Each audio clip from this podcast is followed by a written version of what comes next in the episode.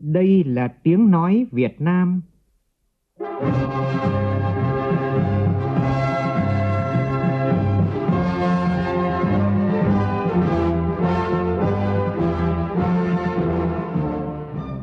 là tiếng nói Việt Nam, phát thanh từ Hà Nội, thủ đô nước Cộng hòa xã hội chủ nghĩa Việt Nam.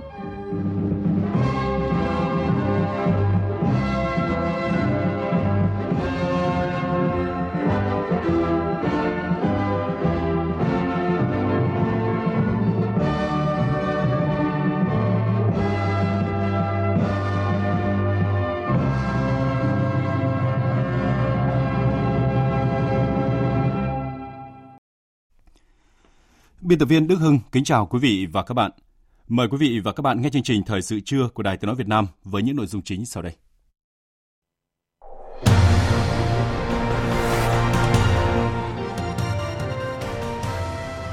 Tại phiên thảo luận sáng nay về dự án luật sửa đổi bổ sung một số điều của luật phòng chống thiên tai và luật đê điều, một số đại biểu đề nghị thể hiện rõ nét hơn việc thu hút các nhà đầu tư trong nước và nước ngoài vào lĩnh vực này.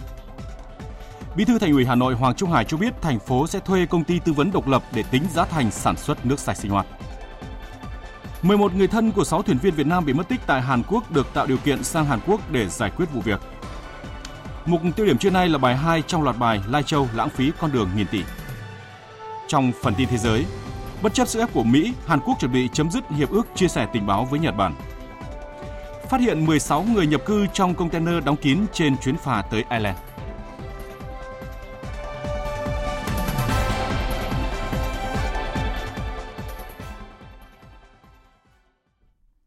Bây giờ là nội dung chi tiết.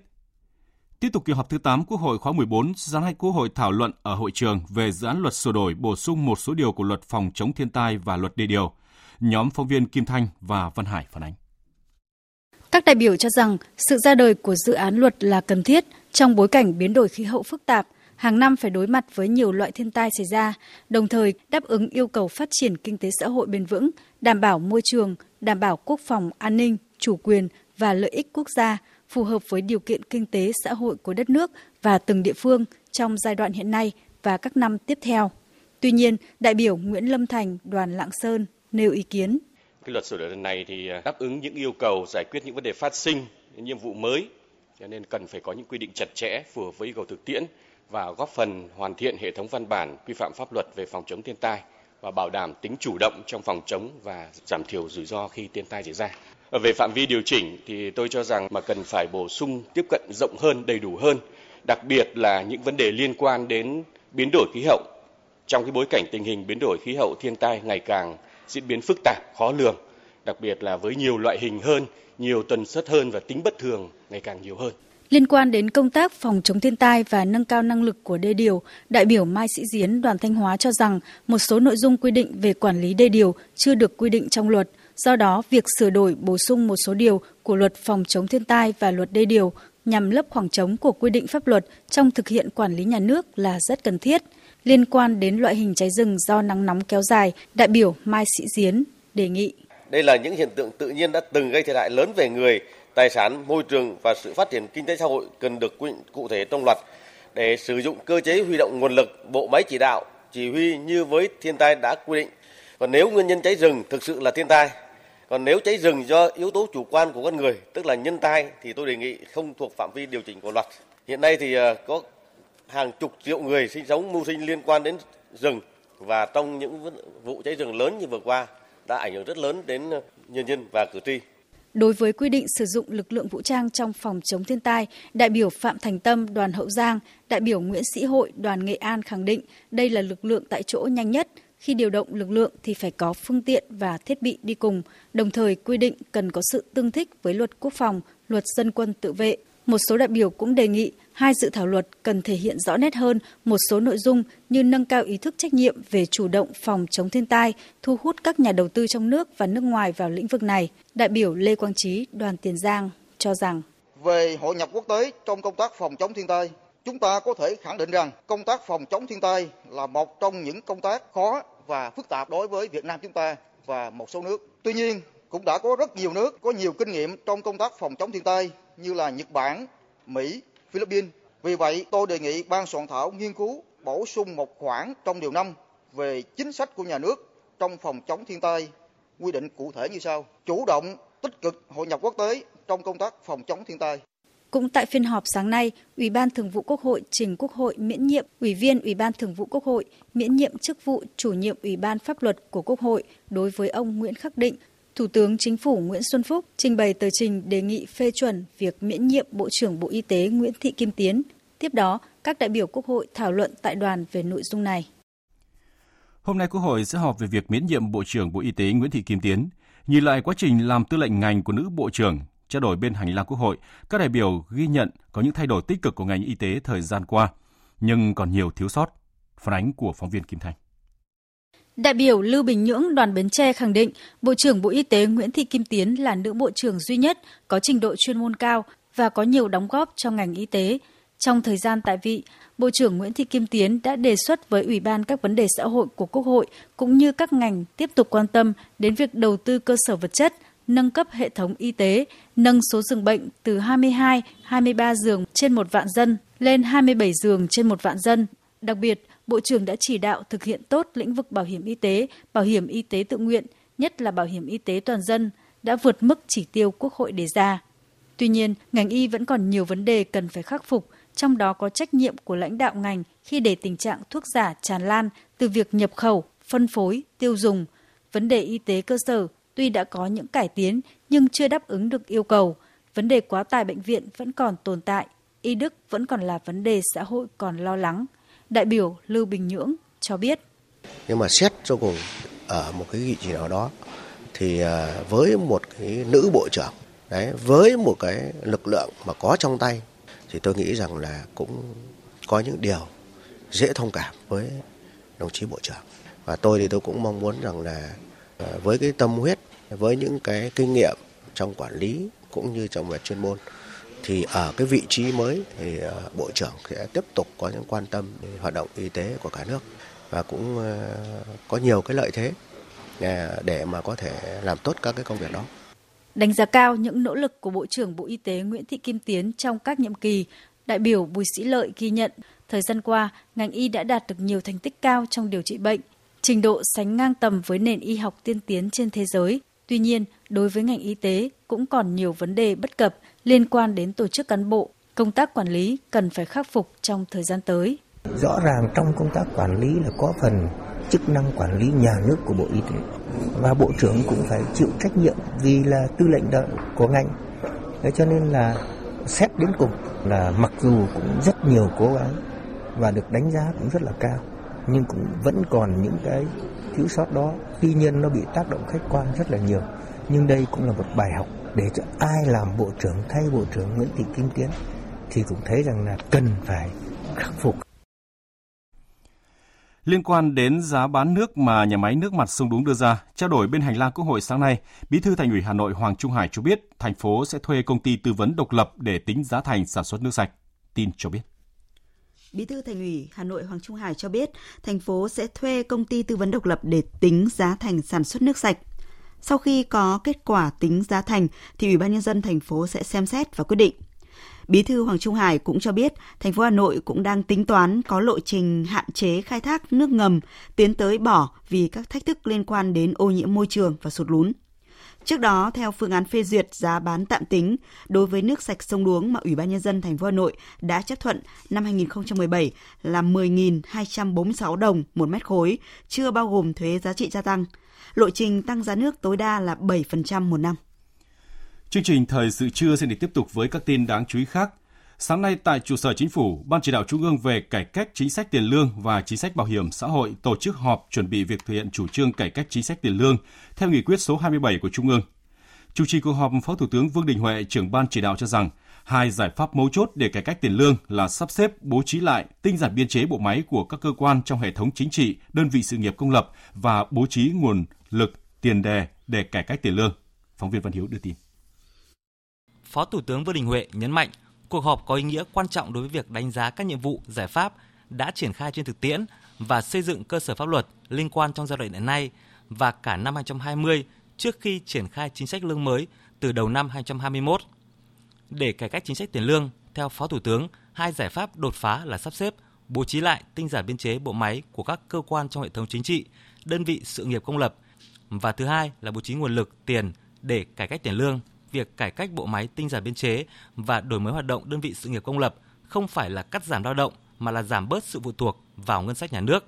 Trên cơ sở sự tinh gọn của cơ quan hành chính và phát huy sự năng động, hiệu quả của các đơn vị sự nghiệp công lập.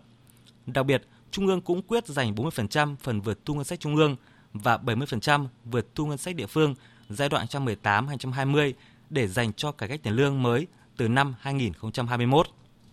Phó Thủ tướng cũng cho biết về tự chủ các đơn vị sự nghiệp công, Chính phủ đã giao Bộ Nội vụ sửa đổi Nghị định số 55 về thành lập, tổ chức và giải thể các đơn vị sự nghiệp công lập và sửa đổi Nghị định số 41 về biên chế vị trí việc làm. Đồng thời, Chính phủ cũng giao Bộ Tài chính xây dựng dự thảo nghị định mới về chuyển đơn vị sự nghiệp thành công ty cổ phần. Bên cạnh đó, các bộ ngành, trong đó có lĩnh vực quốc phòng và an ninh, sẽ đề xuất chính sách tiền lương, thang bảng lương cho ngành nghề của mình. Ban tổ chức Trung ương sẽ xây dựng quy định về chức danh tương đương. Bộ Nội vụ xây dựng chế độ thông tin báo cáo về thực hiện chính sách cải cách tiền lương.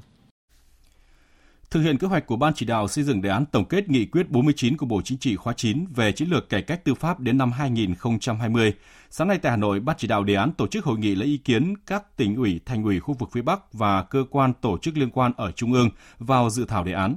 Bí thư Trung ương Đảng, trưởng Ban Nội chính Trung ương Phan Đình Trạc, trưởng Ban chỉ đạo đề án chủ trì hội nghị. Tin của phóng viên Quang Chính. Tại hội nghị, các đại biểu đã tập trung thảo luận và góp ý vào những nội dung trọng tâm, gồm đánh giá kết quả nổi bật sau 15 năm thực hiện nghị quyết 49, những hạn chế vướng mắc nguyên nhân và những vấn đề đặt ra cần tiếp tục nghiên cứu, giải quyết, về yêu cầu khách quan của cải cách tư pháp, đáp ứng yêu cầu xây dựng nhà nước pháp quyền xã hội chủ nghĩa, phát triển đất nước và hội nhập quốc tế trong giai đoạn hiện nay. Mục tiêu quan điểm, phương hướng, nhiệm vụ cải cách tư pháp trong thời gian tới – sau hội nghị này, tổ biên tập sẽ nghiên cứu tiếp thu đầy đủ ý kiến của các đại biểu, sớm hoàn thiện dự thảo đề án, báo cáo ban chỉ đạo cho ý kiến trước khi trình Bộ Chính trị. Sáng nay tại Hà Nội, Viện Nghiên cứu Quản lý Kinh tế Trung ương tổ chức diễn đàn với chủ đề Tăng cường hợp tác công nghiệp Nhật Bản Việt Nam thông qua thúc đẩy chuyển giao công nghệ. Phóng viên Nguyễn Hằng đưa tin. Là thành viên của nhiều FTA trong khu vực, Nhật Bản và Việt Nam đều kỳ vọng đạt được lợi ích chung trong việc phát triển năng lực sản xuất để nắm bắt cơ hội từ những thỏa thuận kinh tế đó. Tuy nhiên, quá trình hội nhập kinh tế sâu rộng cũng đặt ra nhiều thách thức cho Việt Nam. Đó là việc thu hút đầu tư nước ngoài tăng nhanh, tập trung trong nhiều lĩnh vực như chế biến, chế tạo và đóng góp ngày càng quan trọng vào xuất khẩu. Tiến sĩ Nguyễn Thị Tuệ Anh, Phó Viện trưởng phụ trách Viện Nghiên cứu Quản lý Kinh tế Trung ương cho rằng Mục tiêu thúc đẩy chuyển giao công nghệ từ các dự án FDI luôn được xem là một trong những ưu tiên hàng đầu trong chiến lược phát triển của Việt Nam. Nhiều năm qua, hợp tác với Nhật Bản thường xuyên được nhấn mạnh tại Việt Nam nhờ vào tính cạnh tranh và trình độ công nghệ hàng đầu của các doanh nghiệp Nhật Bản.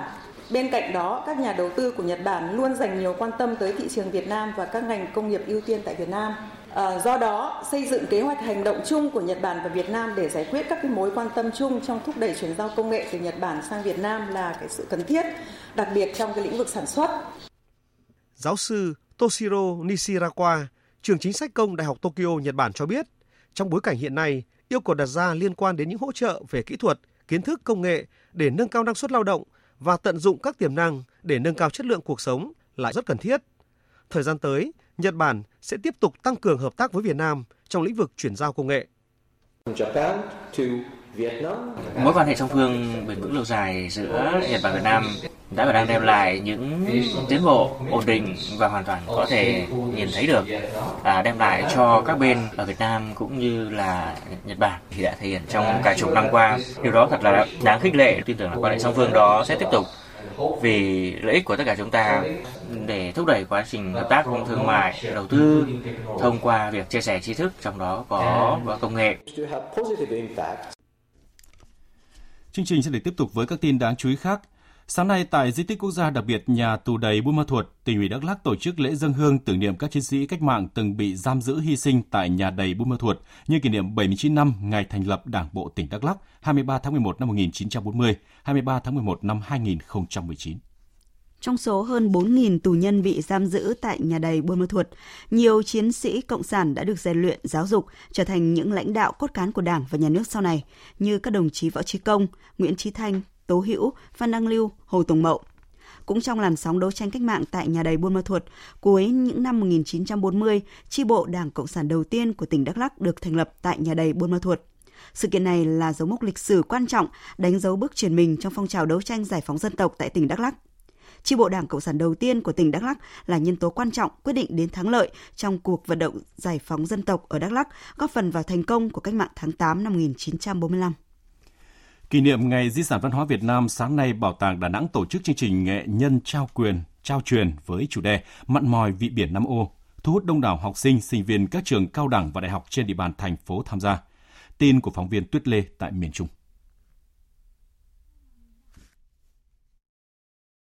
Tại chương trình nghệ nhân trao truyền với chủ đề Mặn mòi vị biển, nghệ nhân Trần Ngọc Vinh,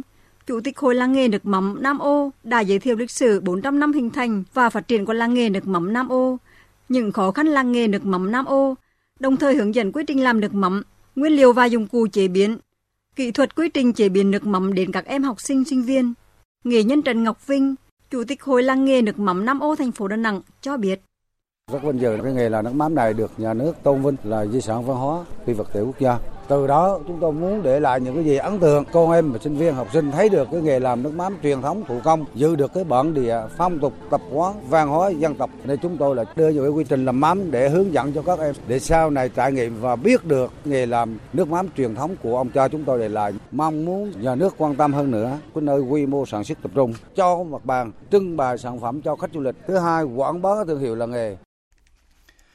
Liên quan đến vụ việc 6 thuyền viên Việt Nam mất tích, đại diện Đại sứ quán Việt Nam tại Hàn Quốc đã cử cán bộ tới Tông Miêng để gặp gỡ, động viên người thân của các thuyền viên này và làm việc với cảnh sát cùng đơn vị tìm kiếm cứu nạn. Tin cho biết. Toàn bộ người thân của thuyền viên được chính quyền thành phố Tông Miêng bố trí chỗ ăn ở, sẽ đưa đón đến trụ sở hội đồng thành phố để cập nhật thông tin. Qua trao đổi, người thân của thuyền viên tin tưởng vào quá trình tìm kiếm của chính phủ Hàn Quốc, bày tỏ cảm ơn đối với sự quan tâm của Đại sứ quán Việt Nam tại Hàn Quốc.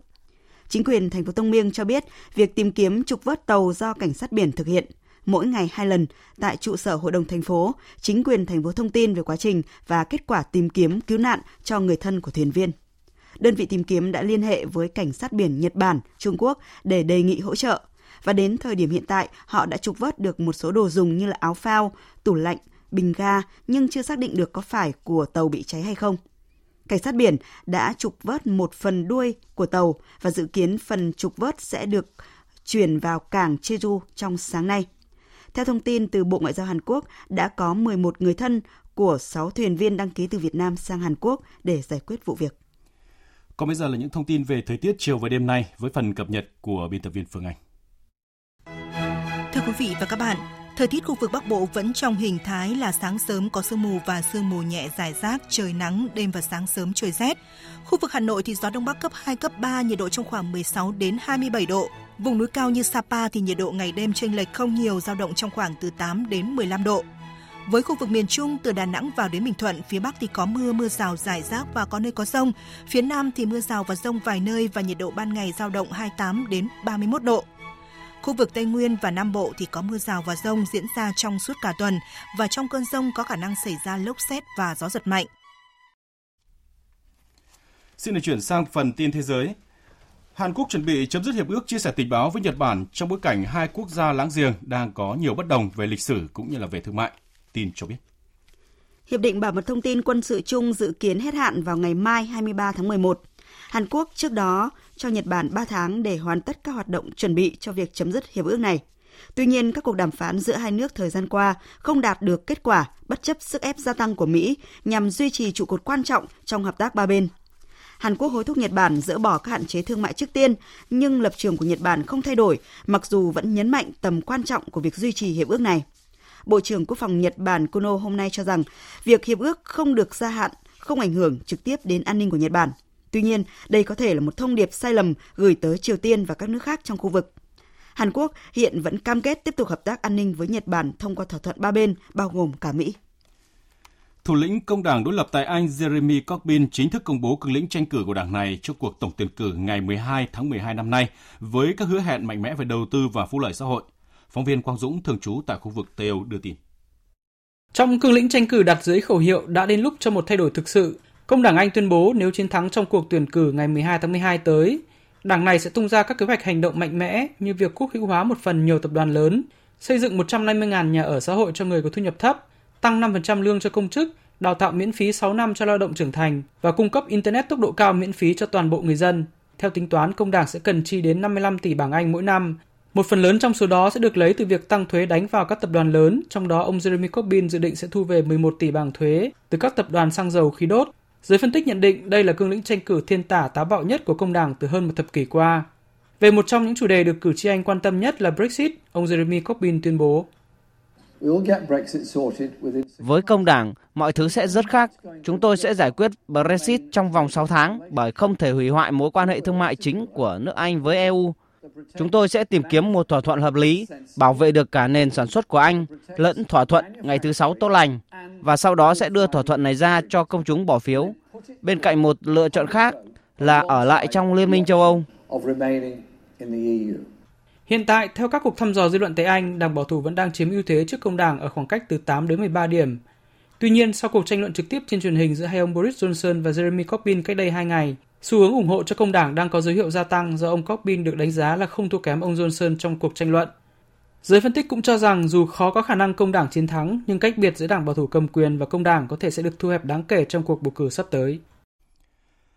Lực lượng cứu hộ giải cứu đã cứu được 73 người di cư, trong đó có hai trẻ em, sau khi chiếc xuồng cao su chở họ bị hỏng động cơ đang trôi giạt trên vùng biển Địa Trung Hải, cách bờ biển Libya khoảng 78 km.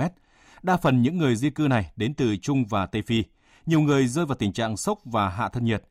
Theo Tổ chức Di cư Quốc tế, có gần 1.000 người đã tử vong khi cố gắng vượt biển vào châu Âu kể từ đầu năm cho đến tháng 9 năm nay. Ở một diễn biến khác, 16 người nhập cư xuất xứ ở Trung Đông đã được phát hiện trong một xe container đóng kín trên chuyến phà đi từ Pháp sang Ireland hôm qua.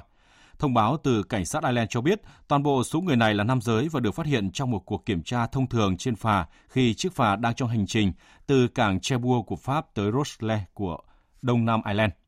Mặc dù dù những người này được phát hiện trong tình trạng khỏe mạnh, song đã lập tức được đưa tới một khoang riêng trên phà để chăm sóc y tế. Các nhân viên nhập cư đã bắt đầu thủ tục xử lý các trường hợp này theo luật di trú khi chiếc phà cập cảng Ireland. Hiện cảnh sát cũng đang kiểm tra chiếc xe container vốn thuộc sở hữu của một công ty có trụ sở ở Ireland. Theo thông báo của cảnh sát Ireland, các chủ sở hữu và lái xe, một nam giới trong độ tuổi 50 và là công dân Ireland hơn 25 năm, đang hợp tác chặt chẽ với các nhà điều tra.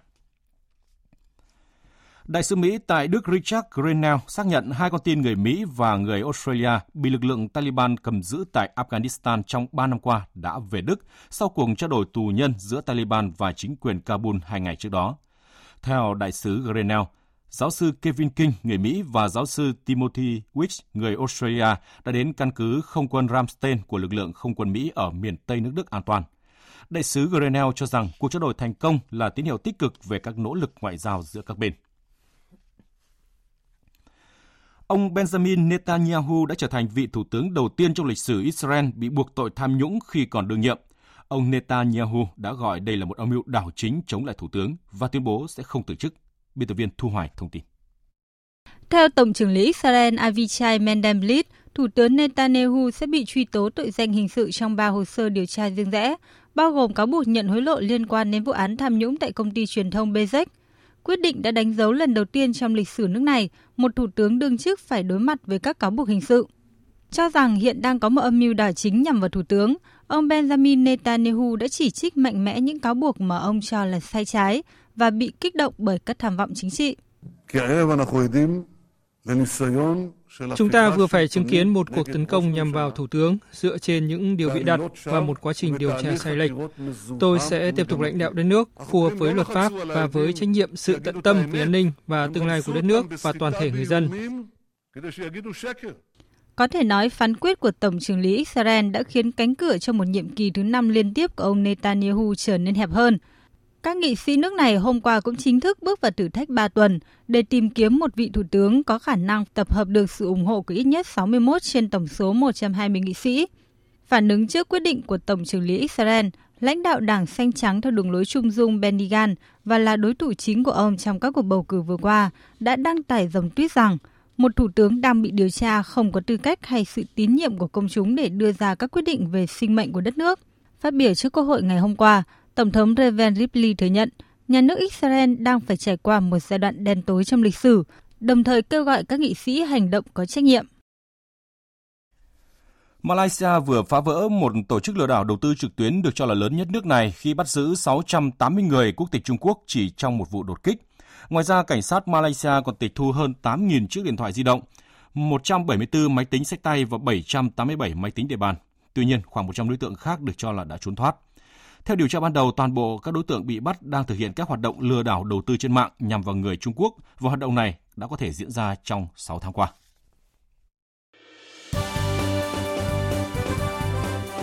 Thời sự tiếng nói Việt Nam. Thông tin nhanh. Bình luận sâu. Tương tác đa chiều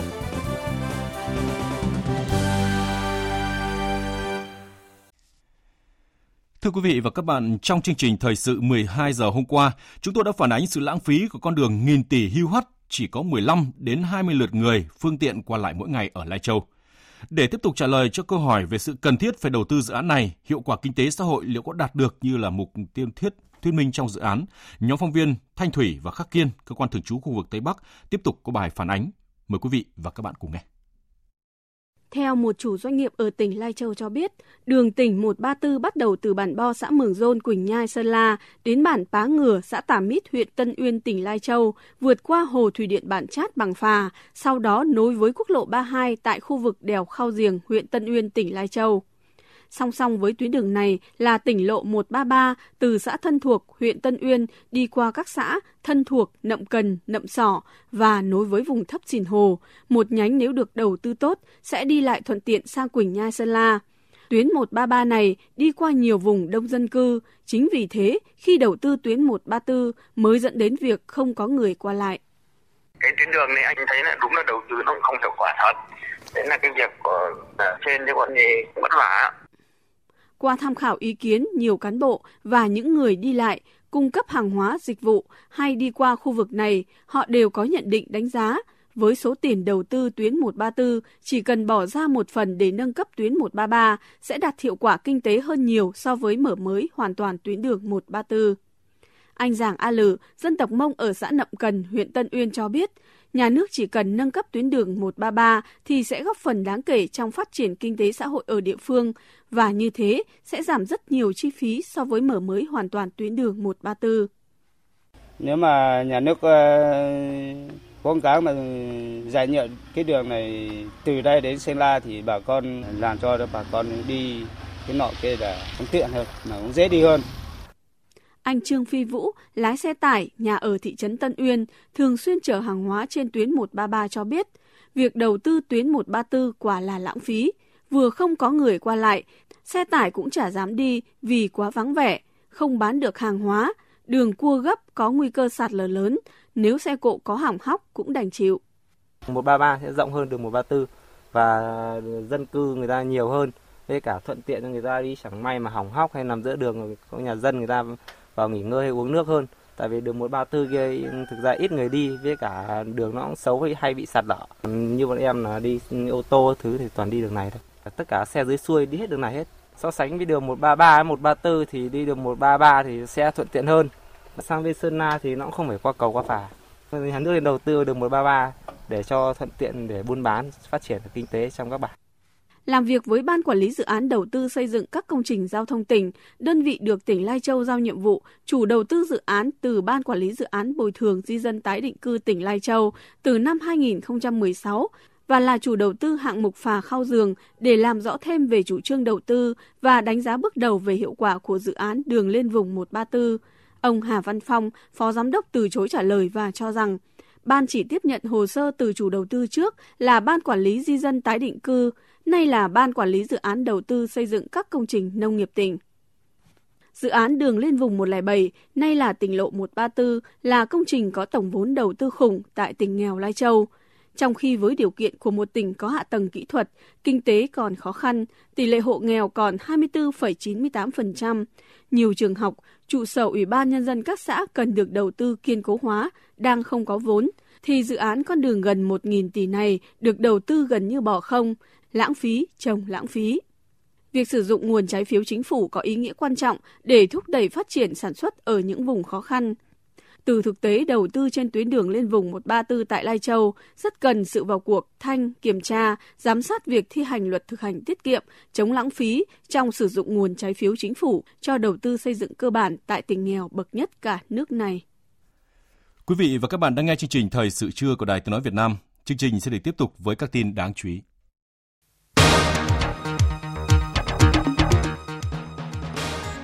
Phó Thủ tướng Chính phủ Trịnh Đình Dũng yêu cầu Bộ Giao thông Vận tải phải có báo cáo về tiến độ triển khai hệ thống thu phí sử dụng đường bộ theo hình thức điện tử không dừng trước ngày 30 tháng 11 tới đây. Mỹ cảnh báo một cuộc xung đột vũ trang có thể bùng phát giữa Mỹ và Trung Quốc nếu hai nước không giải quyết được cuộc chiến thương mại đang diễn ra.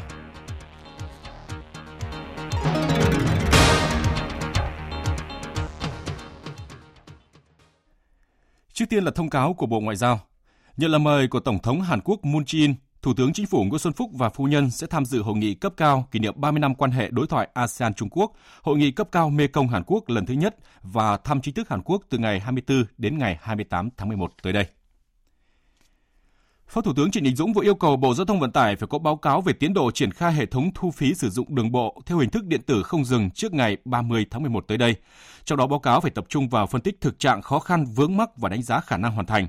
Phó Thủ tướng cũng yêu cầu Bộ Giao thông Vận tải đề xuất giải pháp đồng bộ khả thi, đảm bảo việc chuyển toàn bộ các trạm thu phí thu theo hình thức điện tử tự động không dừng.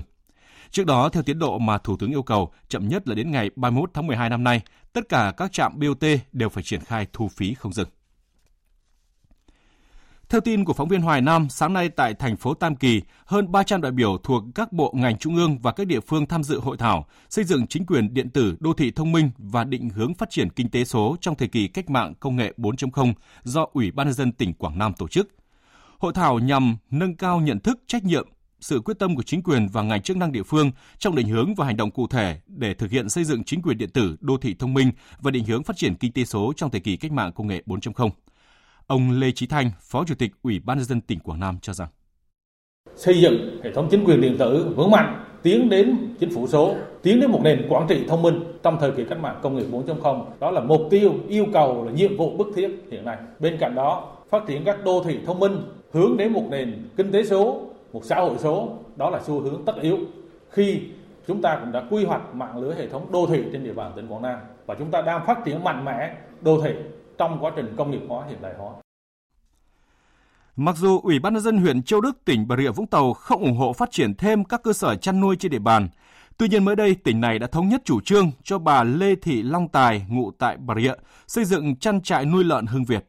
Điều đó nói là trại lợn này nằm ngoài khu quy hoạch chăn nuôi tập trung của địa phương, vị trí xây dựng lại tiếp giáp với suối Tầm Bó, xã Quảng Thành, rất nhạy cảm vì nguồn nước từ con suối này dẫn về hồ Đá Đen, nơi cung cấp nước sinh hoạt cho cả tỉnh Bà Rịa Vũng Tàu.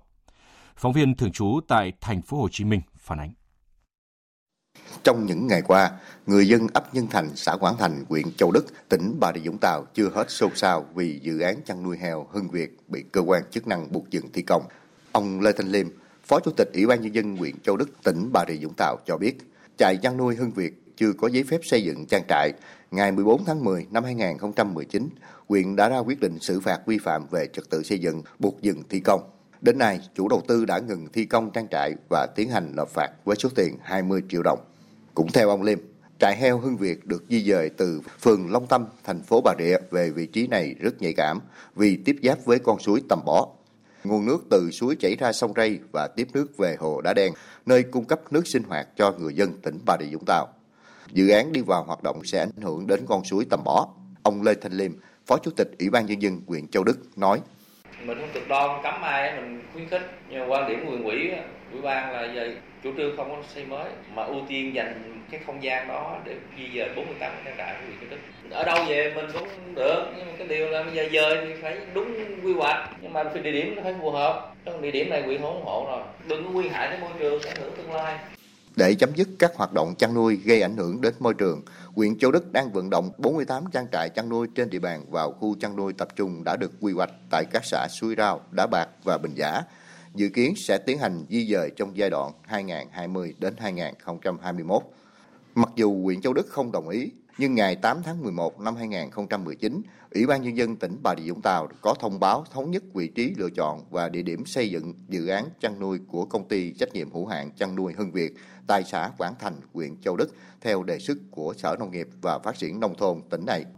Như vậy, vị trí ấp Nhân Thành, xã Quảng Thành không phải là địa điểm quy hoạch chăn nuôi tập trung của huyện Châu Đức. Do đó, Ủy ban Nhân dân tỉnh Bà Rịa Vũng Tàu nên xem xét lại các yếu tố môi trường, an toàn hồ đập trước khi đồng ý chủ trương để Hưng Việt xây dựng trại chăn nuôi heo quy mô lớn tại khu vực. Sở Tài nguyên và Môi trường tỉnh Thừa Thiên Huế sáng nay cho biết nhà máy tinh bột sắn Thừa Thiên Huế tại xã Phong An, huyện Phong Điền, tỉnh Thừa Thiên Huế vừa bị Tổng cục Môi trường Bộ Tài nguyên và Môi trường xử phạt hành chính gần 500 triệu đồng do gây ô nhiễm môi trường và chi phí cho quá trình giám định. Ngoài phạt tiền, nhà máy tinh bột sắn Thừa Thiên Huế bị đình chỉ hoạt động 3 tháng do gây ô nhiễm môi trường và buộc phải thực hiện các biện pháp khắc phục. Đến 23 giờ đêm qua, tàu SAR 412 của Trung tâm phối hợp tìm kiếm cứu nạn hàng hải Việt Nam đã đưa một thuyền viên bị chấn thương sọ não khi đang đánh bắt trên biển về đến Đà Nẵng. Nạn nhân bước đầu đã vượt qua tình trạng nguy kịch, tính mạng được bảo toàn, bệnh viện địa phương đang tiếp tục điều trị. Còn lúc 5 giờ 5 giờ 45 phút sáng nay, một chiếc xe đầu kéo container bị lật tại vòng xuyến Nguyễn Hữu Thọ, Xô Viết, Nghệ Tĩnh, phường Khuê Trung, quận Cẩm Lệ, thành phố Đà Nẵng. Vụ lật xe trước cổng trường học vào giờ cao điểm gây ách tắc giao thông nhiều giờ liền. Công an huyện Đắk Rông, tỉnh Quảng Trị đang điều tra làm rõ nguyên nhân vụ tai nạn giao thông nghiêm trọng tại km 36 50 quốc lộ 9 khiến hai người tử vong tại chỗ vào tối qua. Trước đó thì vào khoảng 19 giờ 45 phút hôm qua, xe container kéo theo xe rơ móc do tài xế Nguyễn Trường Xuân, cú tại, trú tại phường Đông Thanh, thành phố Đông Hà, tỉnh Quảng Trị điều khiển theo hướng khe xanh Đông Hòa. Khi đến địa điểm trên đã va chạm với xe mô tô chưa rõ người điều khiển và trên xe lúc này có hai người là Hồ Văn Tuấn 18 tuổi và Hồ Văn Tuân 20 tuổi cùng chú xã Hướng Nghiệp, huyện Đắk Rông chạy hướng ngược lại. Hậu quả vụ tai nạn đã khiến hai người trên xe mô tô tử vong tại chỗ. Vụ việc đang được các cơ quan chức năng tiếp tục điều tra làm rõ. Còn theo tin của cộng tác viên Vì Hiện tại khu vực Tây Bắc, chiều tối qua đồn biên phòng cửa khẩu Lóng Sập và phòng phòng chống ma túy và tội phạm Bộ Chỉ huy quân sự tỉnh Sơn La đã bắt quả tang đối tượng Giàng Láo Bô sinh năm 1998, trú tại bản Căng Tị, xã Triềng Khừa, huyện Mộc Châu, tỉnh Sơn La về hành vi vận chuyển trái phép chất ma túy. Tăng vật thu giữ gồm 6.000 viên ma túy tổng hợp, một xe gắn máy và một điện thoại di động. Giàng Lão Bô khai nhận vận chuyển thuê số ma túy này cho một người bên Lào mang sang Mộc Châu Sơn La sẽ có có người nhận và sẽ được trả tiền công là 12 triệu đồng. Đồn biên phòng cửa khẩu Lóng Sập đã khởi tố vụ án, hoàn chỉnh hồ sơ và bàn giao cực cho cơ quan chức năng để tiếp tục điều tra.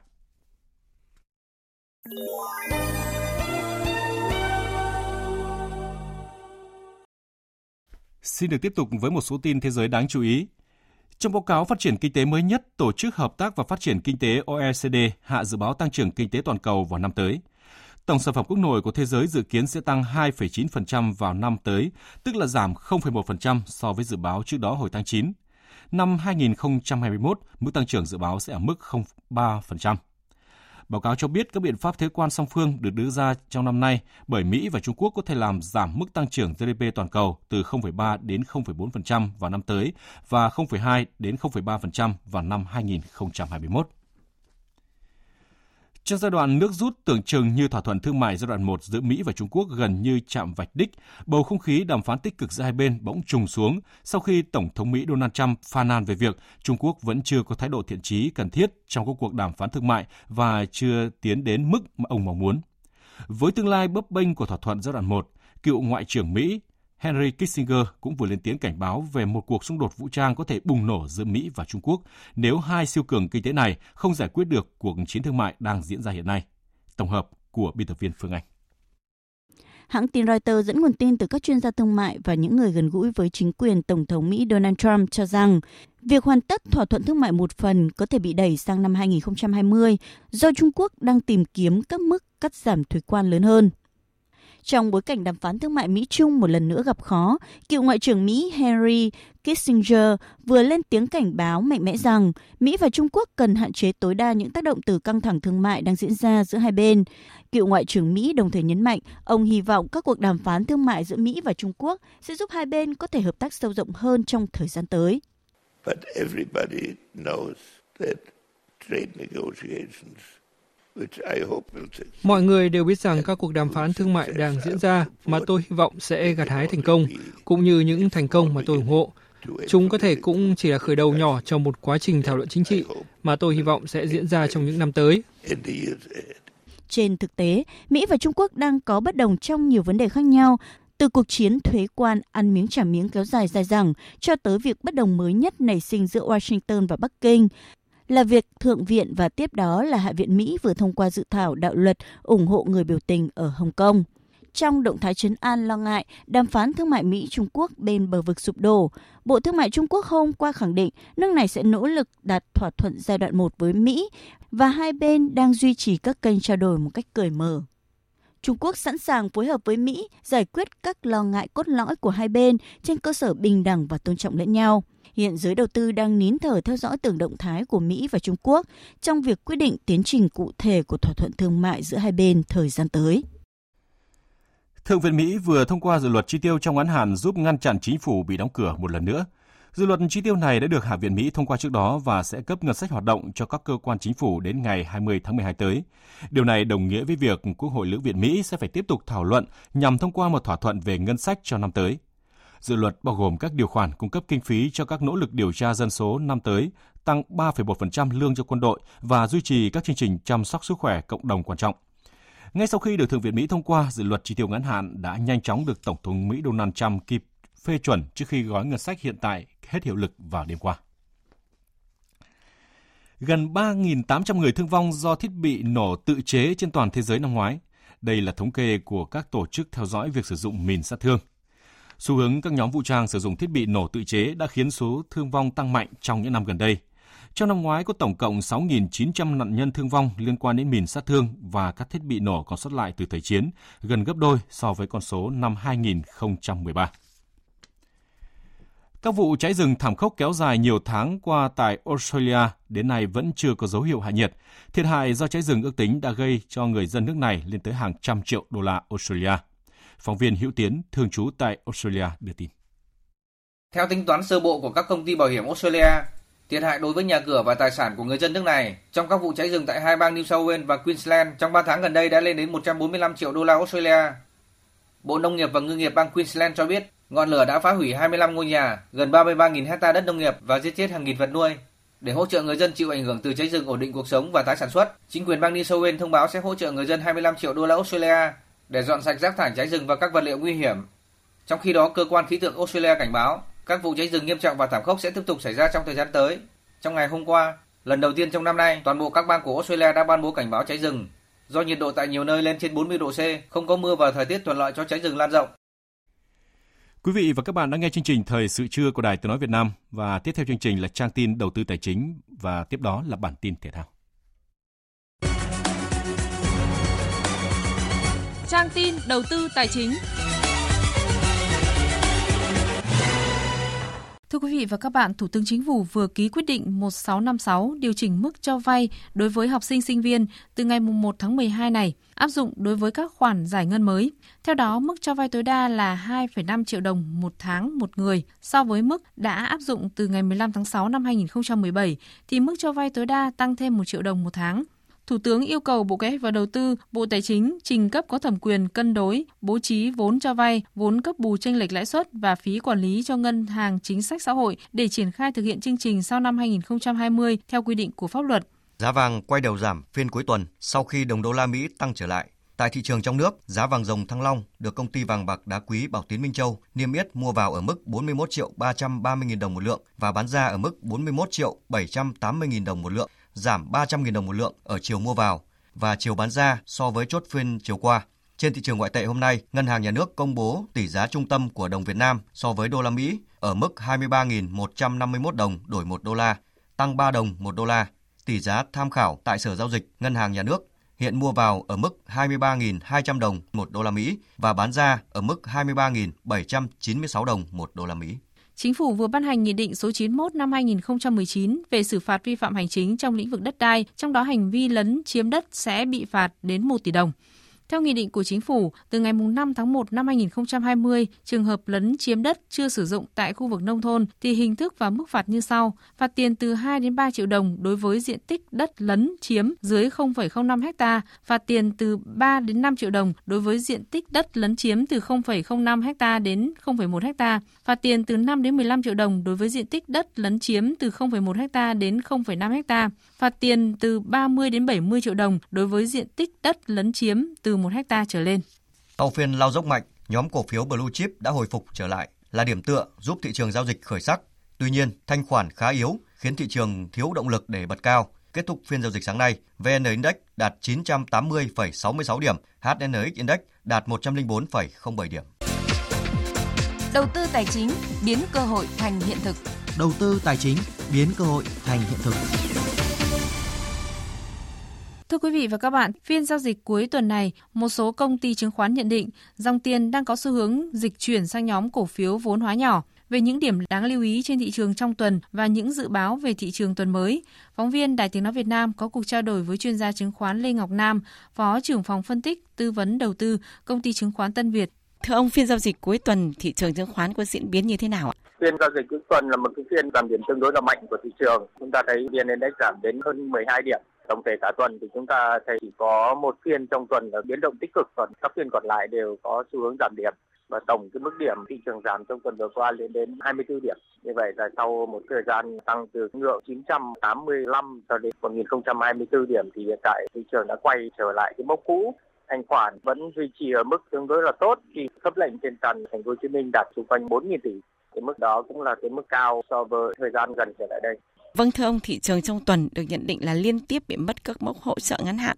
Dòng tiền thì đang có xu hướng là chuyển dịch sang cái nhóm cổ phiếu có thị giá nhỏ. Vậy với góc nhìn của chuyên gia chứng khoán, theo ông, điểm đáng lưu ý trên thị trường thời điểm này là gì? Đúng là như vậy, trong tuần vừa qua thì thị trường liên tục giảm và các ngưỡng hỗ trợ quan trọng đều bị phá vỡ chúng ta cũng thấy rằng phần lớn các nhà đầu tư cho rằng thị trường có thể giữ được ở trên cái mốc 1.000 điểm. Vì vậy, cho đến hiện tại thị trường vẫn đang cho thấy xu hướng không thực sự tốt như là kỳ vọng của nhà đầu tư trong thời gian vừa qua. Chúng ta cũng nhìn nhận rằng có quãng thời gian khá là dài thị trường chưa thực sự giao dịch ổn định trên mốc 1.000 kể từ tháng 3 năm 2019 tôi thấy rằng đại đa số các dòng cổ phiếu hiện tại đều không mang lại cái mức lợi nhuận tốt cho các nhà đầu tư kể cả các cái dòng cổ phiếu lớn các cái dòng cổ phiếu nhỏ cũng chỉ có một vài các cổ phiếu đơn lẻ là có cái tác động tích cực. Ví dụ như là Vinhome một vài cái cổ phiếu thuộc dòng bất động sản. Vì vậy tổng thể nhìn chung là thị trường có một giai đoạn tương đối là khó khăn thời gian vừa qua. Thưa ông với diễn biến thị trường như vậy thì ông có khuyến nghị gì với nhà đầu tư ạ? Về mặt cơ bản nếu thị trường giảm dưới cái mốc 1.000 điểm có lẽ là sẽ cần một quãng thời gian một hai tuần để đạt được sự hồi phục nhất định so với mức giảm rất là mạnh trong hơn một tuần vừa qua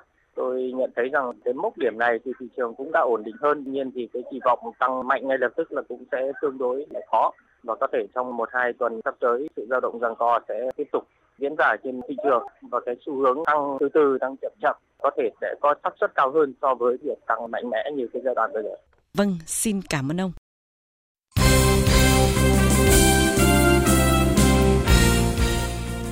Vị và các bạn, hôm qua tuyển U22 Việt Nam đã có buổi tập đầu tiên với đầy đủ lực lượng trên sân bóng của trường Đại học Tôn Đức Thắng, quận 7, thành phố Hồ Chí Minh dưới sự hướng dẫn của huấn luyện viên Park Hang-seo. Đây là buổi tập đầu tiên của ông Park Hang-seo cùng nhóm 8 cầu thủ tuyển quốc gia sau khi đến thành phố Hồ Chí Minh tối ngày 20 tháng 11. Huấn luyện viên Park Hang-seo chia sẻ, ông hiểu người dân Việt Nam rất trông chờ vào chiếc huy chương vàng môn bóng đá nam SEA Games, vì vậy toàn đội sẽ cố gắng hết sức Nhà cầm quân người Hàn Quốc cũng giải thích việc lựa chọn Hùng Dũng và Trọng Hoàng cho hai suất trên 22 tuổi trong đội hình tham dự giải đấu.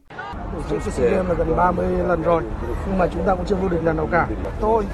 ờ, và các cầu thủ biết rõ là người dân Việt Nam rất là chờ đợi cái điều này, chính vì thế cho nên chúng tôi sẽ nỗ lực hết sức. Dự kiến chiều nay 22 tháng 11 cả U22 Việt Nam lẫn đội tuyển nữ Việt Nam lên đường sang Philippines và sẽ di chuyển trên cùng một chuyến bay thẳng từ sân bay Tân Sơn Nhất, thành phố Hồ Chí Minh đến Manila vào lúc 15 giờ 20.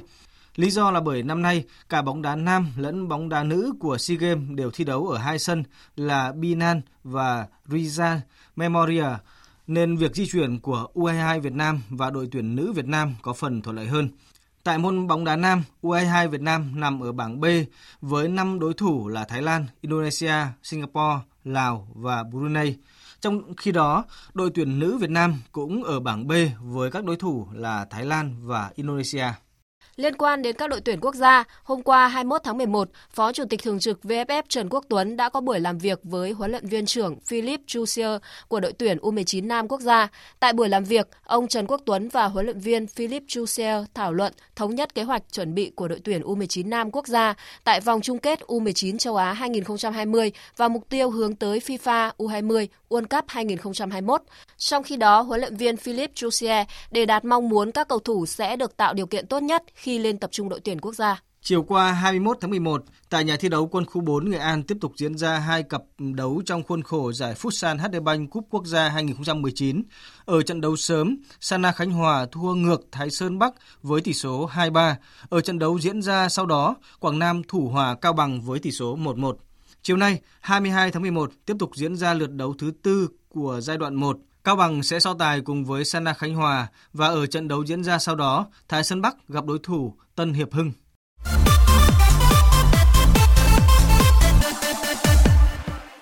Sau khi đảm nhận cương vị tân huấn luyện viên trưởng câu lạc bộ Tottenham, ông Jose Mourinho đã có những chia sẻ về bản thân khi đến đội bóng mới. Trong đó, ông khẳng định là không muốn lặp lại những sai lầm trong quá khứ. Ngay từ khi được bổ nhiệm làm thuyền trưởng của Tottenham, chiến lược gia người Bồ Đào Nha đã bắt tay ngay vào việc huấn luyện các cầu thủ. Thành tích của Tottenham từ đầu mùa giải đến nay là thật sự không tốt. Một trong những nguyên nhân dẫn đến thành tích bết bát của Spurs được cho là vì đội bóng này ít có sự bổ sung nhân sự chất lượng. Dù vậy, trong bối cảnh thị trường mùa đông sắp mở cửa, ông Mourinho khẳng định Tottenham không cần thêm cầu thủ mới.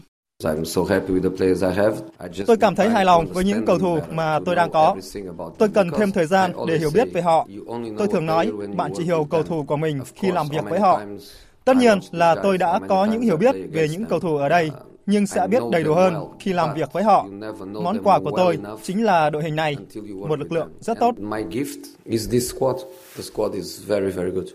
Trong quá khứ, huấn luyện viên Jose Mourinho từng giành 25 danh hiệu với 5 câu lạc bộ khác nhau. Chiến lược gia sinh năm 1963 là một trong những huấn luyện viên giỏi, giàu kinh nghiệm và thành tích bậc nhất thế giới. Tuy nhiên, sự trái tính trái nết của ông nhiều khi khiến cho người khác cảm thấy khó chịu. Trong khi đó, đã không ít lần ông làm mất lòng giới cầu thủ rồi bị họ làm phản và dẫn đến việc bị sa thải. Jose Mourinho chia sẻ, ông không muốn lặp lại những sai lầm khi đến Tottenham.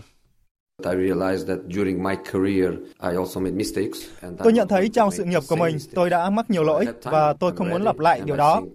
Tôi đã sẵn sàng công việc ở Tottenham. và tôi nghĩ là các cầu thủ cũng đã nhận thấy tôi sẵn sàng khi tôi làm việc với họ trong vài ngày qua. Công việc ở đội bóng tiến triển đến đâu không chỉ phụ thuộc vào riêng tôi mà còn ở câu lạc bộ, ở người hâm mộ và các cầu thủ. Tôi chỉ đến đây để giúp đỡ mọi người. Trong một diễn biến liên quan, người vừa bị Tottenham sa thải là huấn luyện viên Mauricio Pochettino đang được câu lạc bộ Bayern Munich để mắt. Gần đây, Bayern Munich đã sa thải huấn luyện viên Niko Kovac và chưa tìm được thuyền trưởng mới. Dự báo thời tiết Phía Tây Bắc Bộ chiều nắng sáng sớm có sương mù và sương mù nhẹ, gió nhẹ, đêm và sáng sớm trời lạnh, nhiệt độ từ 17 đến 28 độ. Phía Đông Bắc Bộ, chiều nắng, sáng sớm có sương mù và sương mù nhẹ, gió Đông Bắc đến Đông cấp 2, cấp 3, đêm và sáng sớm trời lạnh, nhiệt độ từ 18 đến 27 độ. Các tỉnh từ Thanh Hóa đến Thừa Thiên Huế, phía Bắc chiều nắng, sáng sớm có sương mù và sương mù nhẹ dài rác, phía Nam có mưa vài nơi, gió nhẹ, phía Bắc đêm trời lạnh, nhiệt độ từ 19 đến 27 độ. Các tỉnh ven biển từ Đà Nẵng đến Bình Thuận có mưa rào vài nơi, gió Đông Bắc cấp 2, cấp 3, nhiệt độ từ 22 đến 31 độ. Tây Nguyên chiều nắng, chiều tối có mưa rào và rông vài nơi, đêm không mưa, gió nhẹ, nhiệt độ từ 16 đến 29 độ. Nam Bộ chiều nắng, chiều tối có mưa rào và rông vài nơi, gió Đông Bắc cấp 2, cấp 3, nhiệt độ từ 23 đến 33 độ. Khu vực Hà Nội chiều nắng, sáng sớm có sương mù nhẹ, gió Đông Bắc đến Đông cấp 2, cấp 3, đêm và sáng sớm trời lạnh, nhiệt độ từ 18 đến 27 độ. Dự báo thời tiết biển, Bắc Vịnh Bắc Bộ và Nam Vịnh Bắc Bộ không mưa, tầm nhìn xa trên 10 km, gió Đông Bắc cấp 3, cấp 4. Vùng biển từ Quảng Trị đến Quảng Ngãi, Bình Định đến Ninh Thuận có mưa rào và rông vài nơi, tầm nhìn xa trên 10 km, gió Đông Bắc cấp 4, cấp 5. Vùng biển từ Bình Thuận đến Cà Mau, Cà Mau đến Kiên Giang có mưa rào và rông vài nơi, tầm nhìn xa trên 10 km, gió Đông Bắc cấp 4, cấp 5. Khu vực Bắc, giữa và Nam Biển Đông có mưa rào và rông vài nơi. Trong cơn rông có khả năng xảy ra lốc xoáy và gió giật mạnh. Tầm nhìn xa trên 10 km, gió Đông Bắc cấp 4, cấp 5. Khu vực quần đảo Hoàng Sa thuộc thành phố Đà Nẵng không mưa, tầm nhìn xa trên 10 km, gió Đông Bắc cấp 5. Khu vực quần đảo Trường Sa thuộc tỉnh Khánh Hòa có mưa rào và rông vài nơi, tầm nhìn xa trên 10 km, gió Đông Bắc cấp 4, cấp 5. Vịnh Thái Lan có mưa rào và rông vài nơi, tầm nhìn xa trên 10 km, gió Đông Bắc cấp 3, cấp 4. Những thông tin về thời tiết cũng đã kết thúc chương trình thời sự trưa nay. Chương trình do các biên tập viên Đức Hưng, Lan Anh, Nguyễn Hằng, Hằng Nga cùng kỹ thuật viên Thu Huệ phối hợp thực hiện. Chịu trách nhiệm nội dung Nguyễn Thủy Vân. Cảm ơn sự quan tâm lắng nghe của quý vị và các bạn. Xin chào và hẹn gặp lại.